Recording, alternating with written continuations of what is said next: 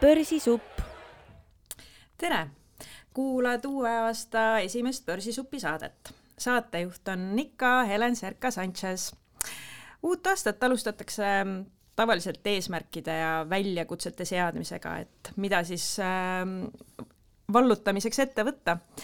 seega olen tänasesse saatesse kutsunud vabasukelduja alpinisti Kaspar Eevaldi, kes on vallutanud nii kõrgeid tippe kui suuri sügavusi et äh, sul on äh, ette näidata päris äh, suured saavutused. et oled esimene eestlane, kes on üle saja meetri sukeldunud, kuid mis see, mis see täpselt tähendab? no tervist ka minu poolt jah, et Kaspar, mina jah, et selle vabasukeldumisega ma täpsustan, et see on vabasukeldumine, et mm, -hmm. et sukeldumisel ja vabasukeldumisel on see vahe siis, et, et vabasukeldumisel sukeldutakse ilma balloonita, ehk siis eh, hoitakse hinge kinni ja selle ühe sõõmu pealt siis sukeldutakse võimalikult sügavale või võimalikult kaugele distantsi, et oleneb sellest võistlusformaadist. ja jah, esimese eestlasena olen siis sukeldunud üle saja meetri piiri, mis on, ma arvan, igal vabasukeldujal üle maailma selline äh, ülim eesmärk või unistus, et äh, väga suur sügavus ja sada üks meetrit äh, sai siis äh, paar aastat tagasi tehtud Egiptuses, mis oli ka ühtlasi niisugune väga-väga mitme aasta tagune eesmärk, et, et omaette selline teekond. Ja ma saan aru, et, et nüüd nagu sellest suke-, sukeldumisest oled sa nagu edasi liikunud, et nüüd on pigem sellised äh, kõrged tipud jah, et see on niisugune naljakas teema, et inimesed ütlevad nii, et äh, põhjast tippu siis ühesõnaga, et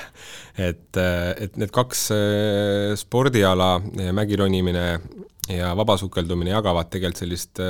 ühtset vertikaalset skaalat, eks ole, et vertikaalset plaani, et et ma mäletan, kui ma kaks tuhat kakskümmend aastal sattusin vaatama Youtube'ist Everesti ronimise videosid, siis ma sain aru nagu, et äh, mägironimine polegi see, mis ma nagu äh, olin kogu aeg ette kujutanud, et minnakse niisugune nokamüts peas ja matkakott seljas mäkke ja kogu lugu, et, ma sain aru, et see on nagu äärmiselt tehniline ja ülim eneseteostus äh, nii-öelda väljakutse võtmes. ja, ja, ja üsna kohe tegelikult tundsin seda väga tugevat tunnet, et, et ma tahan ka seda kogeda, seda kõike, mida ma nägin seal kaadris ja sealt hakkaski selline eeltöö uurimine ja, ja algas uus teekond, ütleme nii. enne veel, kui mul ei olnud see nii-öelda eh, sukeldumisrekord purgis, et see oli just viimase selle poole aasta käigus nii-öelda, millal see kõik juhtus, aga juba hakkas uus plaan kõrvalt jooksma on seal ka mingisuguseid selliseid ühiseid jooni või mis seal selline fookus või, või tehnika, ma mõtlen, et selline, et on need nagu mõlemad hästi tehnilised pigem alad? No ma leian, et sukel-, vabasukeldumine on ikkagi oluliselt tehnilisem äh, selles mõttes juba, et see on väga sügav, psühholoogiliselt väga sügav spordiala, et, et suuta hinge kinni hoida, jääda rahulikuks ja sukelduda sügavustesse, kuhu kunagi, äh, kuhu tähendab, kunagi arvati, et inimene mitte iial ei ole võimeline sukelduma. et see on nagu niisugune keha ja vaimu ülim äh, ületamine ja, ja see teeb ka sellest spordialast sellise väga väga ilusa spordiala ja ka lisab selle tehnilisuse ja sügavuse, et, et mägironimine on rohkem, rohkem selline noh, kui me muidugi mägironimist saab ka liigitada, eks ole, et kas me ronime mööda kaljut järsku seina köitega või mööda jääd kirkadega või me teeme seda vaheldumisi, tõuseme, kulgeme, et, et ka niisugune leebem mägironimine võib olla kohati tehniline, et aga igal juhul ma võrdleks neid kahte ala nii jah, et, et sukeldumine on tehnilisem aga kuidas sul nagu nende eesmärkide seadmisega on, et, et kas need on olnud sul mingisuguseid sellised väga pikad eesmärgid või äh, me räägime, ma ei tea, mitmest aastast või on sul nagu see, et nii, see aasta, kuidas, kuidas sa sätid neid eesmärke? no võib-olla ma läheks selle nagu kõige algusesse, et äh, ma arvan, et ma olen üsna kärsitu äh, laps nooruses olnud ja, ja olen tahtnud asju kohe saada, pole, pole mingil ajal äh, isegi osanud selliseid pikkasi eesmärke seada, et, et pigem kui ma seda täna või homme ei saa, siis ma ei viitsi, oli selline mentaliteet. aga, aga sukeldumisega oli kuidagi nii, et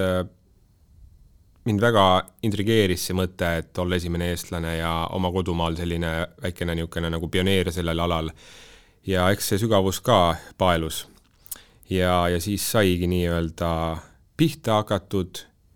ja üsna kiiresti jõudis mul see tõde kohale, et see on päris pikk teekond, et üldse nii, nii kaugele jõuda enda võimetega, et see, et see reaalne oleks. ja kuidagi siis see aitas nagu leppida sellega, et jah, et ma ei saa seda täna ega homme. ja tõenäoliselt ka mitte järgmine aasta, vaid kolme või nelja aasta pärast. ja sealt see tunne tuligi, mis mind rajal hoidis, et äh, see eesmärk ikkagi oli silme ees kogu aeg ja see unistus kuidagi, ma klammerdusin selle külge väga tugevasti ja, ja see aitaski mul nii-öelda sellest lapsepõlve mentaliteedist juba üle astuda ja mõista, et äh, kui elus tahta suuri äh, nii-öelda eesmärke saavutada, siis me peame õppima äh, ennast häälestama pikaajalisele nii-öelda kulgemisele ja pikaajalisele sellisele nagu jahtimisele, et, et kõik ei tule kohe kätte ja see on okei okay,, et ei tule aga kuidas sa oled äh, teinud selles mõttes nende eesmärkidega, et, et on sul, et sul on, ütleme, see suur äh, eesmärk on silme ees, et sa tahad äh, selle sada meetrit kätte saada sukeldumisel, aga et kas sa oled nagu teinud ka mingisugused vaheeesmärgid või et ma nüüd teen seda, et ja siis seejärel ma teen seda, et, et öeldakse, et et kui sa nagu liiga pikad, et need on nagu inimesele nagu hoomamatud. Et selles mõttes see motivatsioon kipub siis kas kaduma või, või, või või see eesmärk siis nagu on nii noh, ühesõnaga selline hoomamatu, et kas siis äh,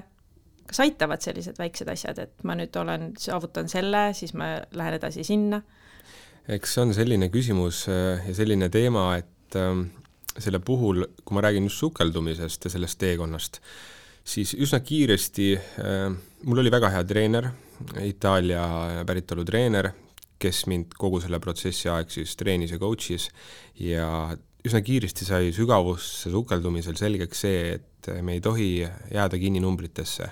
vaid me peame keskenduma eh, tehnikale, peame keskenduma sellele, et me teeksime täna seda hästi, mida me täna õpime ja täna oskame. ja kui sellele ma keskenduma sain ja jäin nii-öelda püsivalt keskenduma, siis tulid ka tulemused ehk siis äh, üsna kiiresti sai selgeks, et tegelikult mul ei ole vaja mingeid vaheetappe teha, vaid mul on vaja teha täna seda hästi, mida me täna õpime. ja, ja mis mind aitas nagu sellel rajal hästi äh, nagu mis mul aitas nagu kurssi hoida, oli see, et kui ma nüüd äh, noh, esmalt ma mainin ära, ma olen tööinimene, nagu enamus meist, ja, ja kõik see treeninglaager ja kõik muu, mis toimus välismaal Egiptuses, Äh, oli vaja ju varakult ära planeerida ja selleks oli vaja puhkust võtta. nii et, äh, et kui ma ühelt oma selliselt äh, treeninglaagrilt tagasi Eestisse tulin, siis esimene selline life hack kui selline, mis mind hoidis kursil, oli varakult järgmise treeninglaagri niisugune nagu paikapanemine, ehk siis võimalikult kiiresti lennupiletid ära osta ja, ja võimalikult kiiresti juba treenerile nii-öelda mõista anda, et ma tulen sellel kuul ja, ja sellega ma nagu lõin endale sellised nagu äh, tugevad raamistikud, millest ma nagu enam ei saanud kuidagi taganeda, isegi kui mul oli raske, ma teadsin, et äh, kahe kuu pärast ma astun lennukile ja ma lähen. ja, ja nii see, nii see etapikaup oli, üks aasta, teine aasta, kolmas aasta, kuni, kuni lõpuks siis see hetk kätte jõudis et sul olid ikkagi nagu sellised mingid kindlad asjad, on ju, et, et meil tavaliselt ongi, et kui me, kui me ei ole kokkuleppeid teinud või midagi, siis on hästi lihtne nagu taganeda, eks, et jaa, et inimene on ikka selline kohati laisk ja mugav, eks ole, et äh, me kipume väga lihtsalt endale mingisuguseid äh, asju välja mõtlema, et ka sukeldumises oli selline nagu väga hea paralleel tuua, et äh, et ei saanud alati kuulata seda, mida mõistus ütles, et aju ikka püüab meid saboteerida ja, ja teha mingisuguseid lükkeid, et, et, et tal oleks mugav. aga seal ongi selle asja võti, et äh, me saame oma aju nii-öelda äh, üle kirjutada neid ajukäsk-, käske, mida, mida aju meile püüab anda, vaid me kirjutame üle ja ajapikku me õpime seda paremini osavamalt tegema. et tulebki leida sellised nagu kõrvalteed, konksud, haagid, kuida enda, enda sellistest äh, kavalustest mööda hiilida ja sellega siis see raamistik endale ära kindlustada, et minu jaoks olid need juba ette planeeritud piletid ja sellised nagu kalendrisse fikseeritud nädalad, kus ma teadsin, et no way back, et kui ma nüüd ennast alt vean, siis ma lihtsalt lähen sinna kohale, raiskan oma aega, raiskan oma raha ja tulen tagasi ja ma ei ole arenenud, eks ole, et, et siis oligi nagu selline hea koht, et üsna kiiresti sai see enesepettus nagu kõrvaldatud. Et kui sa omal nahal nagu koged, et sa panustad raha, et tol hetkel mul sponsoreid ei olnud, kõik läks oma vahenditest, panustad raha, panustad aega, palgatöötajana on sul selline limiteeritud ju nädalate arv, mida sa saad võtta, eks ole, ja, ja kui sa nagu iseendale nagu noa selga lööd selles mõttes, et sa lähed lihtsalt ja oleskled sellel ajal ja tuled tagasi ja mingit kasu sellest ei ole, noh, siis üsna kiiresti jõuab kohale, et oh, et seda pole mõtet nii teha, sa kas teed seda nii-öelda full on ehk siis täiskäiguga või otsid elus ja teed midagi muud kas seesama mõtteviis on sind aidanud ka neid äh, mägesid vallutada, et, et päris suured tipud oled ette võtnud ja päris lühikese ajaga tegelikult? jah, kusjuures tõesti, ma üks päev ise ka mõtlesin, et äh, kui kaks tuhat kakskümmend ma avastasin selle Everesti, siis üsna pea äh, ma mäletan, et kaks tuhat kakskümmend aasta algul ma vaatasin neid videosid, siis ma natukene nii-öelda võib öelda, ma marineerisin oma mõtetes, et kuidas ja mis ja ja siis suvel, juunikuus panin ühe Eesti grupiga ennast ka sinna nii-öelda koosseisu kirja ja läksin siis oma esimest mäge võtma Mont Blanci, Alpide kõige kõrgemat tippu, polnud mul veel varustust ega midagi, et kõik sai kuidagi nii puusalt äh, planeeritud ja juba sealt hakkasid tulema mul mingid toetajad kaasa, oma lähedased inimesed, järsku oli varustus olemas ja ma läksin. et äh, ja kui see üks mägi oli käidud, siis, siis kuidagi jah, seesama muster ikkagi mängis, et ma hakkasin võimalikult kiiresti otsima juba järgmist sammu, mida ma teen. et ma ei jätnud nagu endale sellist teadmatust ette ja, ja see jälle kinnitas seda, mida ma noorena võib-olla ei osanud, et et selles mõttes ma planeerisin ette asju ja olin nagu leppinud sellega, et on okei okay ette planeerida, et kõik ei pea tulema nii-öelda spontaanselt. Ja see on väga palju õpetanud et ilmselt äh, sinna mäkke päris nii spontaanselt ei roni ikkagi, et, et äh, see nõuab nagu nii sellist treeningut kui noh, täpselt sellist varustuse kogumist. jaa, et äh, mul on nagu hästi hea näide tuua enda puhul vaba sukeldumise pealt, et kui ma juba olin sellel teekonnal ja, ja, ja valmistasin ennast ette ja treenisin ja arendasin ennast, siis ma läksin, ma valmistusin üheks treeninglaagriks ja see oli talvi, talvine aeg, ma pidin kevadel aprillis minema. Ja ma tegin talvel siis sellist, ma kuidagi sattusin nagu mugavustsooni ja, ja tegin trenni, ehk siis tegelikult niisugune väga äh, salakaval enesepettus oli tegelikult käimas taustal. ma tegin trenni ja ma teadvustasin endale, et okei okay,, et, äh, et ma ju teen trenni, et viis korda nädalas ja jooksen ja möllan ja teen, ja kui ma lõpuks siis äh, jõudsin sinna treeninglaagrisse, olin küll vormis füüsiliselt aga ma polnud ühtegi asja teinud tegelikult nii, nagu eelneval, eelneva treeninglaagri ehk siis pool aastat tagasi lõpus me treeneriga kokku leppisime. ehk siis ma justkui liigutasin ja olin aktiivne, aga et äh, olla aktiivne ei tähenda alati, et me oleme produktiivsed. nii et äh, me võime olla ka aktiivsed, aga liikuda vales kursil, valel kursil nii-öelda. ja, ja siis ma sain nagu aru, et üsna mõru mekk oli pool aastat eh, pingutada, panustada, jällegi sellesse ettevõtmisesse raha alla panna ja tulla tagasi sama näoga, millega sa läksid. ehk siis mul nagu jõudis väga mõru maitse suhu, et eh, okei okay,, et nagu mida ma teen, et, eh, et mees, nii ei saa. sa raiskad aega, sa raiskad kõike, et see ei ole ju jätkusuutlik. ja vaat siis käis mul nagu selline klõps mida ma pidingi oma nahal kogema, et me võime küll raamatutest lugeda neid igasuguseid inimeste lugusid, aga kui me omal nahal oma tundeid sellest kätte ei saa ja sellist enese nagu pettumust endale ei valmista, siis ma arvan, et ei ole ka selliseid nagu pöördepunkte. ja, ja see õpetas mind elus tänaseni, et, et otsusta ära, et kui sul on eesmärk, siis sa ja tahad selleni jõuda, et sa pead tegema asju, mis töötavad aga mis sul jäi siis nagu panustamata või mis sa, mis sa siis jätsid tegemata, et kui sa ütlesid, et sa füüsilist trenni nagu ikkagi tegid? jaa, et äh, vaba sukeldumise kõrval on ka väga sellised, äh, nagu me ennem rääkisime, tehnikad ja, ja kui me sukeldume sügavale, siis äh, kes iganes on sukeldunud või sügavale natukenegi proovinud ujuda, on tundnud, kui ta kõrvades läheb ebamugavaks ja tekib selline valu, eks ole. et selleks, et seda nii-öelda elimineerida, peame õppima tasakaalustama. Ja mida sügavamale me sukeldume, seda tehnilisemaks ja keerulisemaks see, see tasakaalustamise protseduur muutub. ehk siis see oli see, mida ma ei õppinud. ehk siis mul oli justkui vorm hea, ma füüsiliselt kannatasin sügavust aga mul polnud seda võtit, millega need sügavuse erinevate tappide uksed lahti teha. nii et, et ma ei teinud selliseid erialaseid äh, harjutusi. Ja, ja sealt see kõik tuligi ja tohutu frustratsioon, mis selle järgnes, et,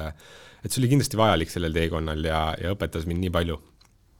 kas see, et nüüd, kui mägironimise juurde tagasi tulla, et, et sa ütlesid, et äh, sa vaatasid kaks tuhat kakskümmend neid videosid ja sa mainisid Everesti, et tegelikult sul ju suurem eesmärk on ikkagi Everesti tippu minna?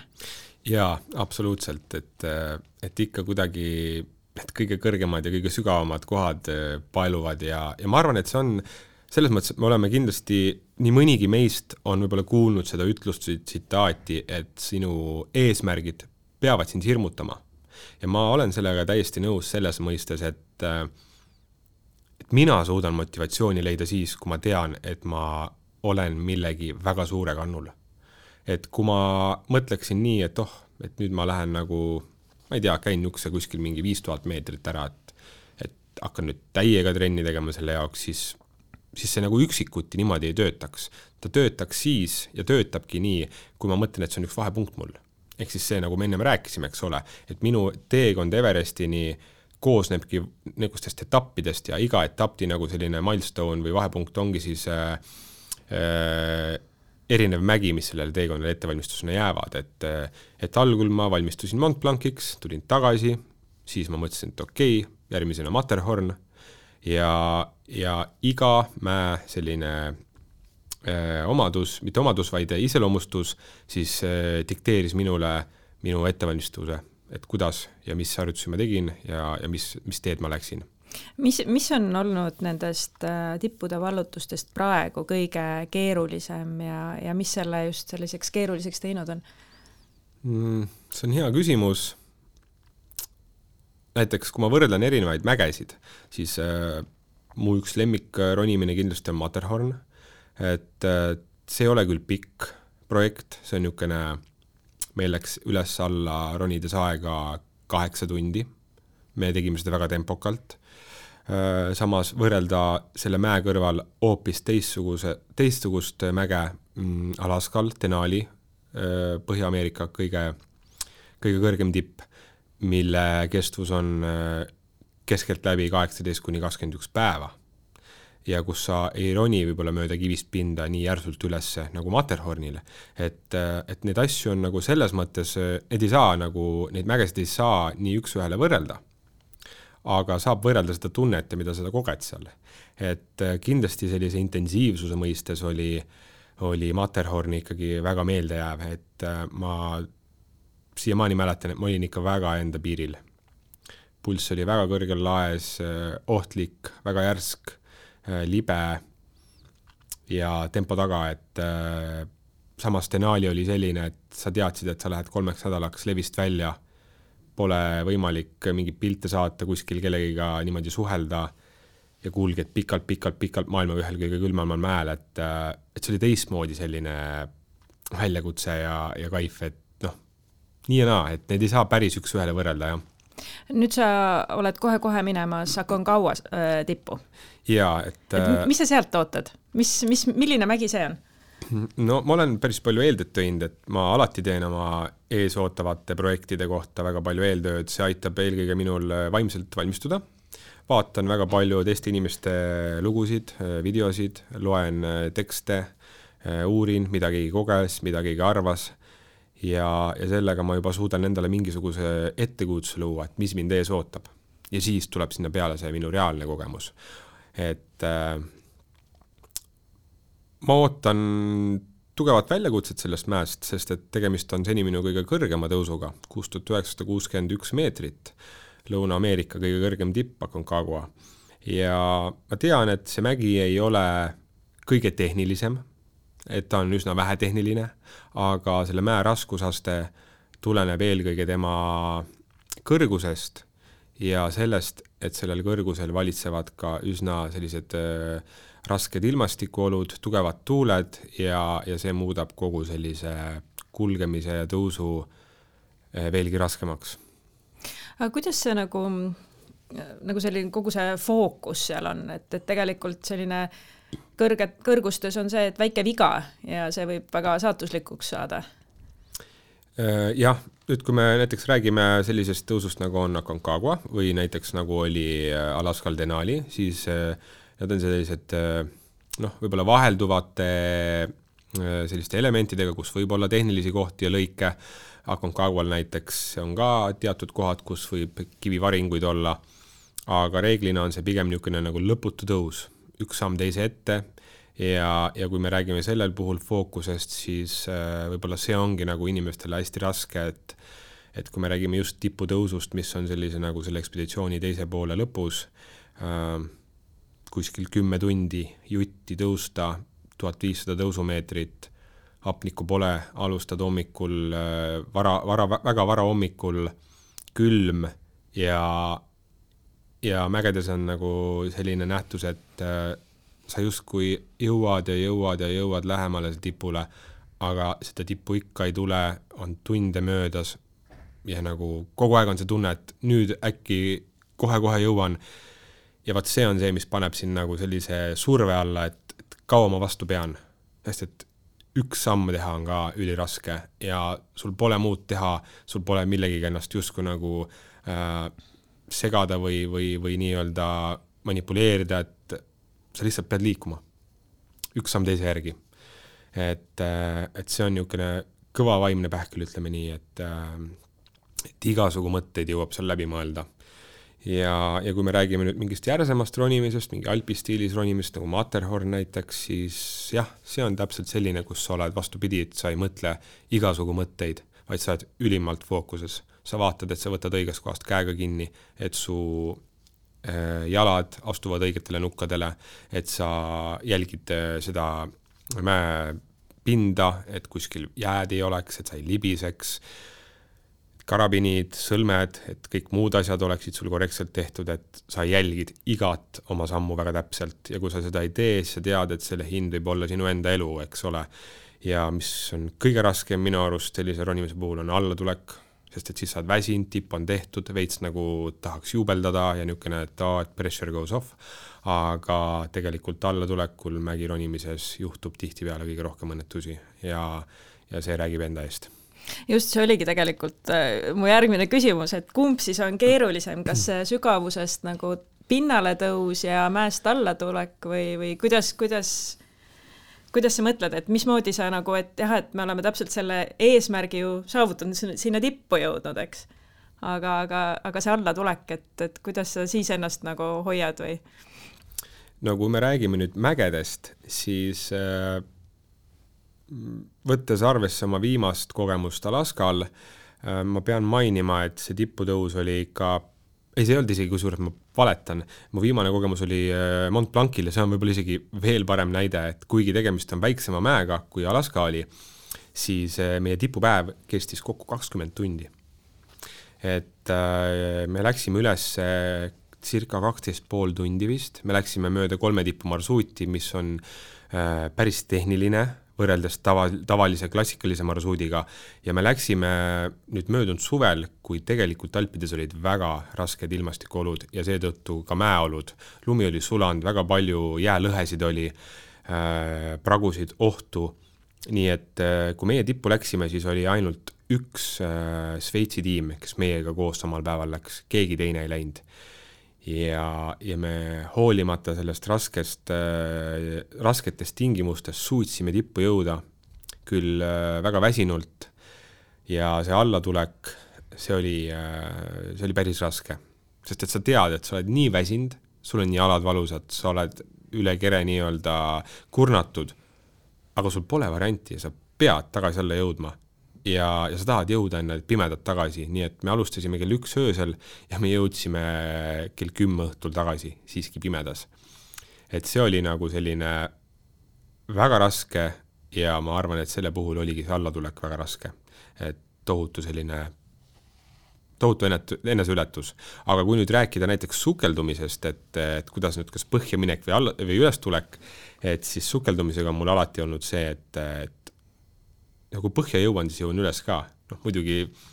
riskide mõttes see, see alati ei pruugi nii olla, et äh, aga kui sa mõistusega võtad ja, ja nagu piirides püsid ja tehniliselt suudad sellest nii-öelda rõhufaktorist läbi minna ja sellega hakkama saada ja jõuad põhja, siis ülestulek oli mul alati niisugune nagu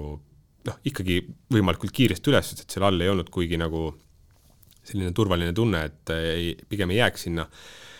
aga see ülestulek oli pigem ikka niisugune väikene nagu niisugune ju, juubeldamine ja rahulolu enda sees, et oh yeah, et, et tehtud. ma kunagi ei kahelnud, et ma üles ei jõua või ma kunagi ei kahelnud, et mul midagi nüüd üles minnes sassi läheb, et, et see enesekindlus oli mul alati olemas. aga allaminek oli just see, et, et kas ma suudan üldse alla jõuda, et noh, jah. no eesmärkide puhul on ju, on, on see, et, et ikkagi elu, selle eesmärgi kõrval on ka muu elu et on sul olnud ka mingeid selliseid hetki, et äh, kus sa tunned, et see muu elu on äh, nagu kuidagi, kuidagi seda eesmärki hakanud nagu õõnestama ja, või on sul üldse olnud see, et, et võib-olla on targem mõnest eesmärgist loobuda? jah, eks äh, see on nagu igapäevane teema, ütleme nii, et väga aktuaalne ja pihtas-põhjas küsimus. Äh, kui sa oled täiskohaga tööl ja sa võtad ette sellise mastaabiga eesmärke, jõuda maailma tippu või jõuda vabasukeldumises selliste sügavusteni, siis ilmselgelt see tähendab äh, suurt tööd ja pühendumist ja kindlasti selle kõrval ka ohverdusi ja väga ausaid ja tugevaid valikuid, kuhu sa oma töö kõrvalt äh, nii-öelda alles jäänud vaba aega panustad et see omakorda tähendab siis seda, et äh, sul läheb vähem aega igasugusteks äh, sõpradega äh, fun imisteks ja, ja selle arvelt pead sa rohkem panustama treeningutele, planeerimistele ja, ja mis kõige võib-olla selline aktuaalsem, et puhkus. et kui sa võtad palgatööna puhkuse, siis, siis siis sa ju, ja, ja kui sa lähed nii-öelda mingit eh, eneseületust tegema, siis tegelikult ühest küljest sa ju ei puhka. et vahelduse mõttes sa puhkad, et sa lähed töölt ära, sa ei tee tööd, aga tagasi tuled eranditult väsinuna, kurnatuna ja tihtipeale seda aega või seda puhvrit ei ole, et nüüd eh, konutaks veel nädal või kaks kodus ja siis läks tööle, eks ole. pigem on see, et reedel jõuad ja esmaspäevast sukeldud juba töömaailmasse, on ju, et et mina arvan, et see on see minu nagu tugev ohverdus, mis ma olen teinud, et ma pole päris pikalt nüüd puhkamas käinud, et lihtsalt äh, vees jalgu kõlgutamas või, või niisama kuskil äh, Itaalias äh, viinamarju söömas või veini joomas, et ja ma arvan, et seda ei ole juhtunud nüüd mingi neli aastat vist, et, tuleb, tuleb leida see puhkehetk nädalavahetustest, kus, kus on natuke vaba aega ja, ja samas tuleb sellega üliettevaatlik olla, et, et läbi ei põle. no sa oled ka oma blogis kirjutanud, et, et sinu, et sul on hästi tugev tahtejõud ja et sellega sa oled nagu ennast ka täitsa viimasele piirile viinud, et et oled sa nagu õppinud nendest kogemustest või et kus sa nagu ikkagi, kuidas ära nagu tajuda, et, et jah, et nagu, et siin ongi nüüd, et edasi nagu võib-olla ei tasuks ennast väga äh, tõugata? jaa, et äh, see on, äh, see on tõsi, ma arvan, et see on selline teema, kus inimene enne aru ei saa, kui seda omal nahal kogeb, nagu enamus meie selliste õppetundide ja kannatustega, et nüüd kevadel eelmisest talvest alates kuni siis eelneva kevade maikuuni ma äh, täitsin väga ranget ja väga mahukat treeningplaani, äh, viis korda, kuus korda nädalas oli mul trenn, et valmistuda siis Alaska ekspeditsiooniks. Alaska ekspeditsioonil pidi järgi vedama kelku, kus oli su kolme nädala toiduvaru, kõik muu, pluss seljakott seljas, kelgu kaal oli meil ekspeditsiooni alguses kolmkümmend viis kilo, seljakott oli kakskümmend kilo, et selleks, et seda kõike seal nagu külmades tingimustes äh, trotsida, mina leidsin, et ma pean väga tugevalt ettevalmistust tegema. ja ma arvan, et see oli väga õige ka. ja, ja samal ajal parak-, paraku äh, kaotasin ma oma isa,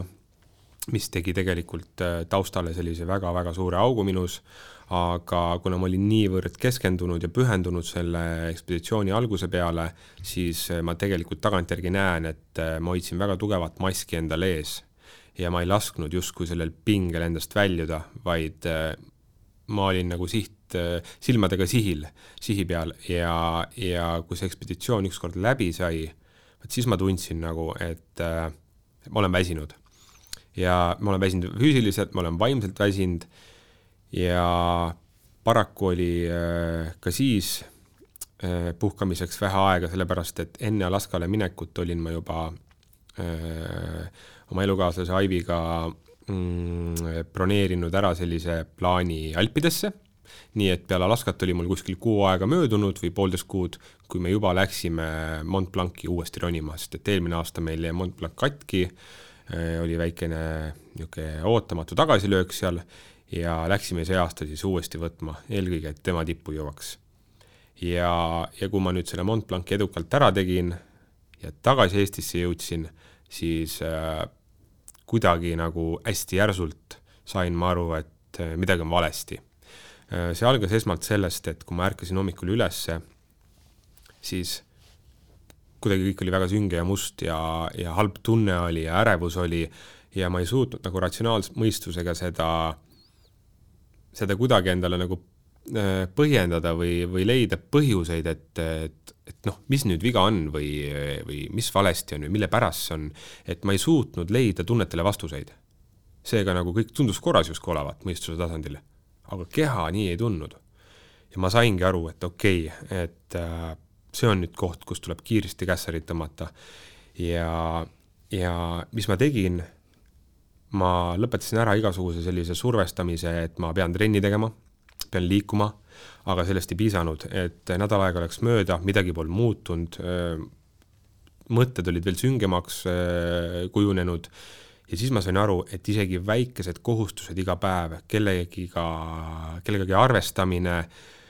mida iganes, mis iganes väiksed kohustused meil iga päev on, ka need muutusid niivõrd rõhuvaks, et et siis ma nagu jõudsin, siis mulle jõudis kohale, et kas see ongi nüüd läbipõlemine, kas see ongi depressiooni nii-öelda äh, uksepak, kus ma olen praegu, kus ma seisan. ja, ja sealt tekkisid siis mingisugused äh, konfliktid suhtes, tülid, kuna, kuna lihtsalt ma olin nii äärmuslikus kohas endaga. ja mis ma tegin päevapealt, oli see, et ma lõikasin selles mõttes kõikide inimeste ootused ja, ja arvestused välja, et ma ei arvestanud mitte kellegagi. see oli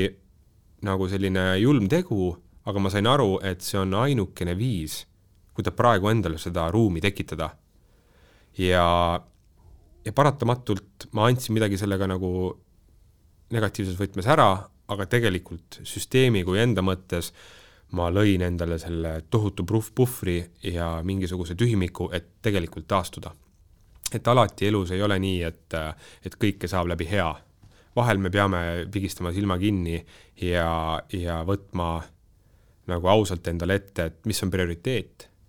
ja isegi, kui, kui peaks olema elus selline raske hetk, et võib-olla kannatab su-, suhe, on see sõbra, on see ka oma kaaslasega või tööandjaga, siis tuleme tagasi nagu selle kõige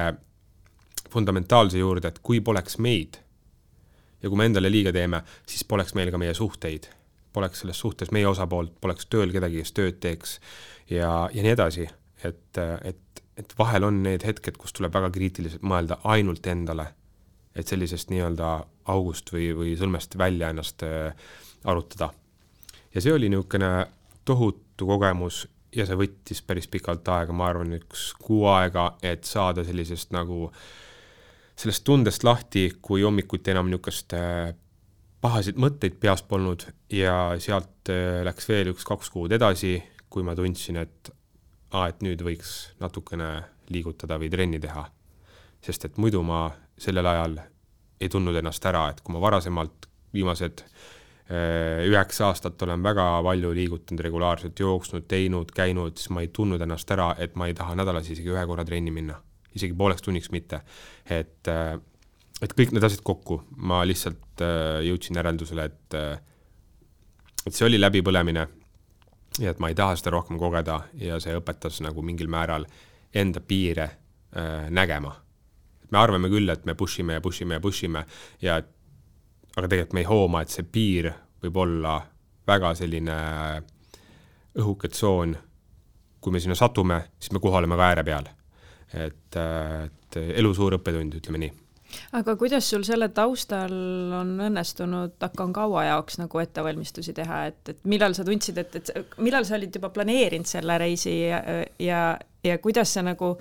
kas sa nagu sellel hetkel mõtlesid, kas ma üldse nagu valmis olen selleks mm,? tegelikult Aconcagua selline mõte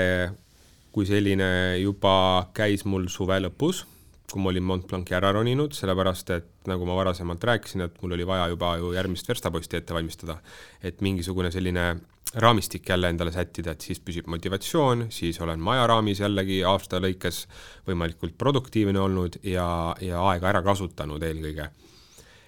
aga kui ma nüüd päris aus olen kõikide kuulajatega ja iseendaga ka, siis tegelikult äh,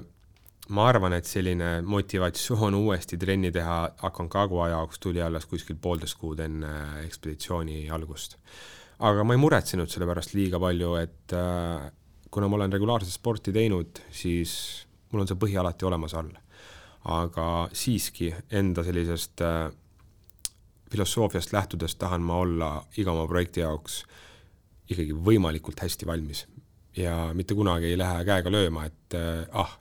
ma olen lihtsalt heas seisus, ma olen nagunii vormis, et ma lähen, et selline,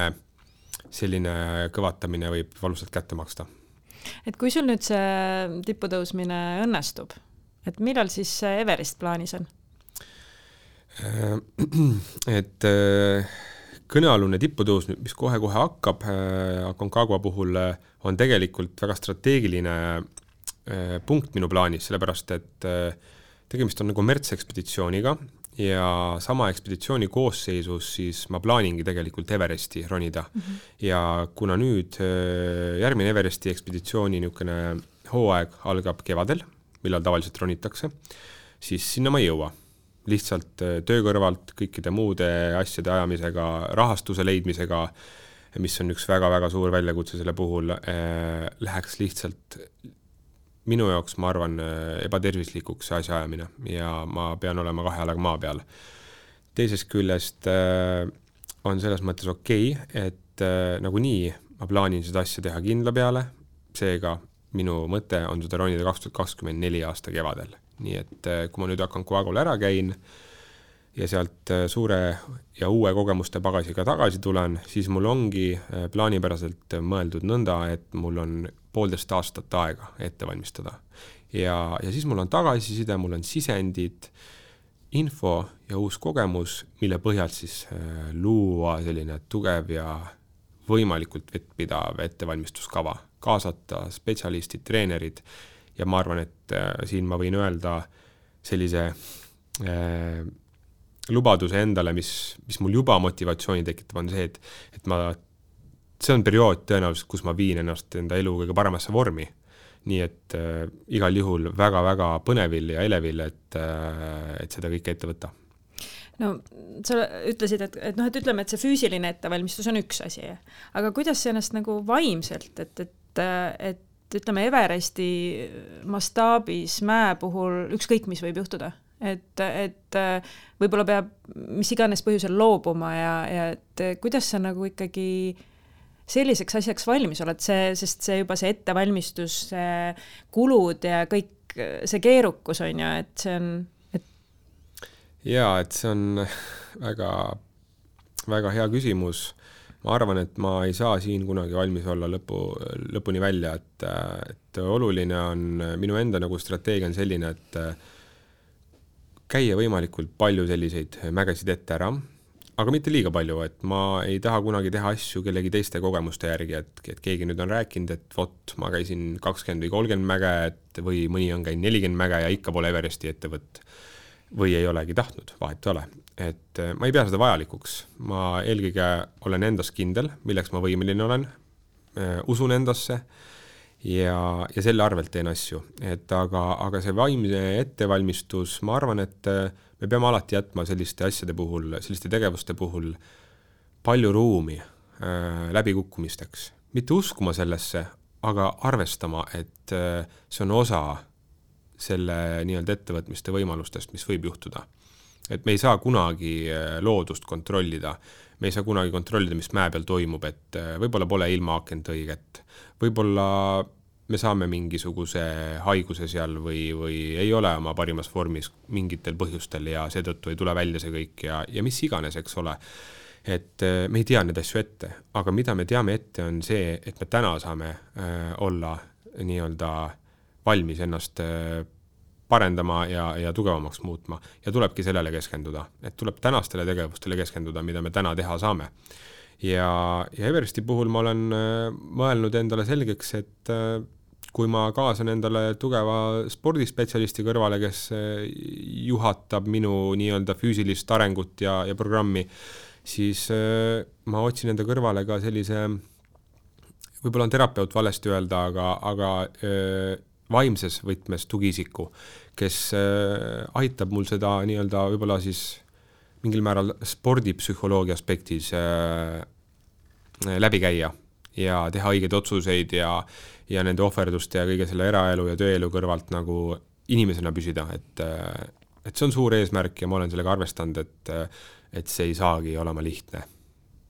kuidas sinul on nagu, mis tunded valdavad, kui sa oled nagu eesmärgi püstitanud, et, et siin kuldmedalistid on öelnud, et jah, et tõused sinna pjedestaalile ja siis sa nagu tunned, jah, näed, ma nüüd saavutasin selle, aga mis nüüd edasi, et jah, et edasi läheb jälle samamoodi treenimine, et, et mis mõtted sinul peas käivad? noh,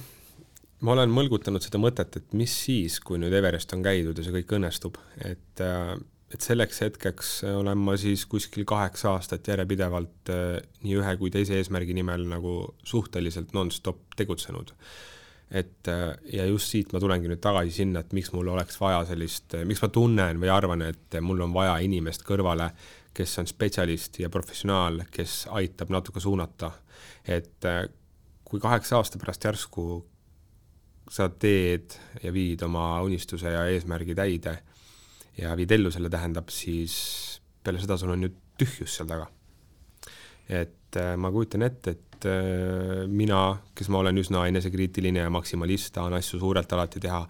et äh, see on niisugune situatsioon ja olukord, mida ma võiksin ja peaksin isegi ennetama, et, et kui ma sinna jõuan, mis on plaan et ma arvan, et oluline on mingisugune plaan endale luua, et, et okei okay,, et kui ma käin ära, et siis võib-olla mingi muu tegevuskava, et nii, et äh, võtan, kirjutan raamatu, äh, teen dokumentaalfilmi,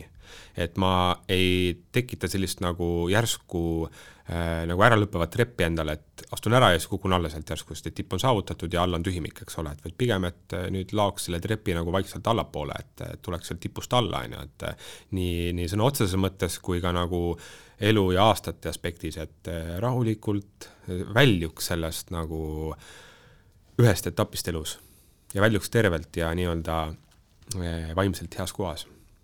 aga oled sa mõelnud sellele ka, et miks sulle meeldivad sellised ekstreemsused, et ikkagi need kõik on sellised ähm, nagu üsna piiri peal on nii, ütleme, see süvasukeldumine kui, kui mägede vallutamine? Ma olen seda varem ka öelnud ja, ja see võib-olla niisugune kuidagi väga sügav ja ei oskagi sellele võib-olla väga täpselt nagu sellist väga detailset äh, seletust anda, aga ma oskan anda oma tunde pealt seda seletust. mulle meeldib äh, tunda ennast nendes hetkedes nagu äh, võitlejana, et äh, see vastasseis, see tunne, kui sa oled mingis ekstreemses või keerulises hetkes ja selle tunde nii-öelda tulem või nii-öelda nagu inglise keeles reward äh, nagu tasu siis, ehk siis see teadmine või, või taipamine, et sa saad selles hetkes hakkama. et see on nagu see, mis tekitab nii palju sellist äh, head tunnet ja rahulolu ja, ja sellist nagu mingit äh, loomulikku high efekti, eks ole, et äh,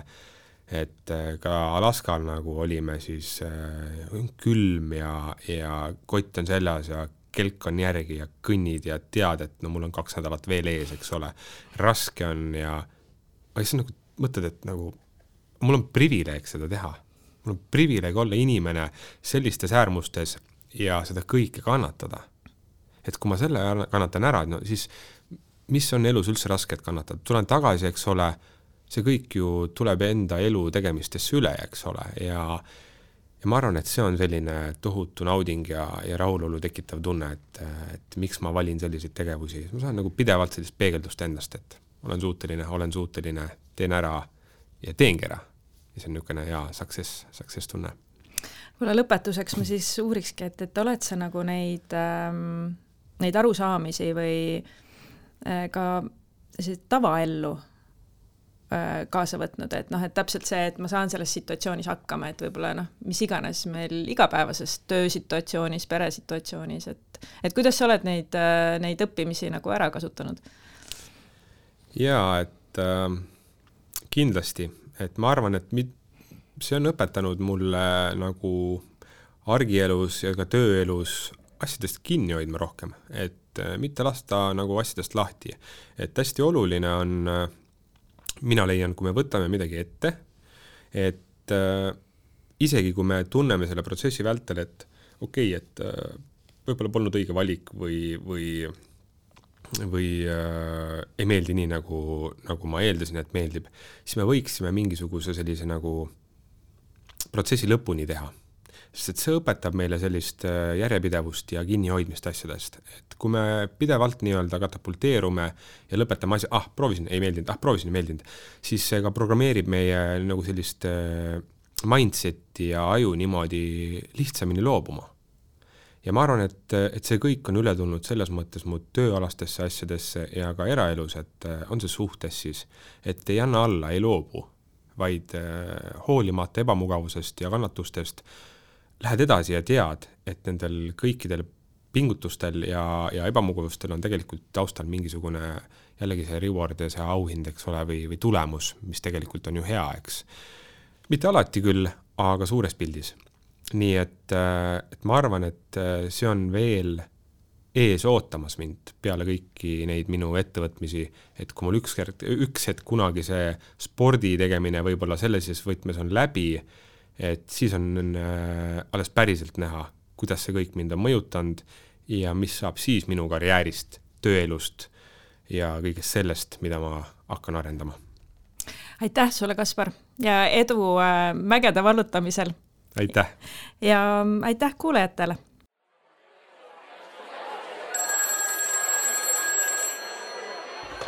börsisupp